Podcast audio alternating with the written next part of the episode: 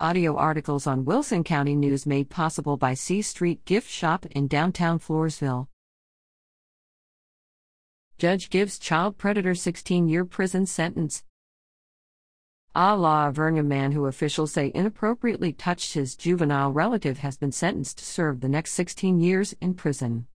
Judge Russell Wilson of the 218th Judicial District Court on January 24 in Wilson County District Court pronounced the sentence after 64 year old Virgil William Riley pled nolo contendere, no contest, to a charge of indecency with a child.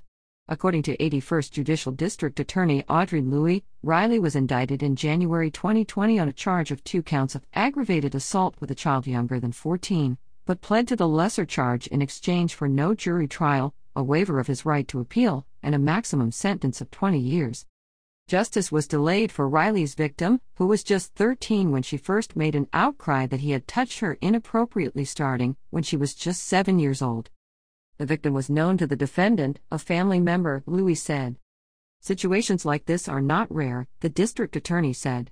Within the five county 81st Judicial District, Louis said, 98% of child sex abuse cases are someone the child has known, a family member, friend of the family, mom's boyfriend.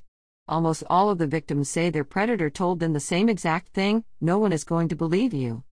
The victim in this case, now 18, received help from the Children's Alliance of South Texas, a child advocacy center, which provides various services to juvenile victims of abuse and molestation. She also was in court to see her attacker receive justice. She was very happy to close that chapter, Louis said. Riley's sentencing occurred four years after his indictment. Louis said this was because he had indicated that he wanted a trial. Then in 2021, jury trials were put on hold due to the COVID 19 lockdown, so the matter was delayed to 2022. Riley then fired his attorney, Stephen Barrera, and hired Jamie Aldape in January 2023, before accepting the plea bargain last October. Leaves at WCNOnline.com.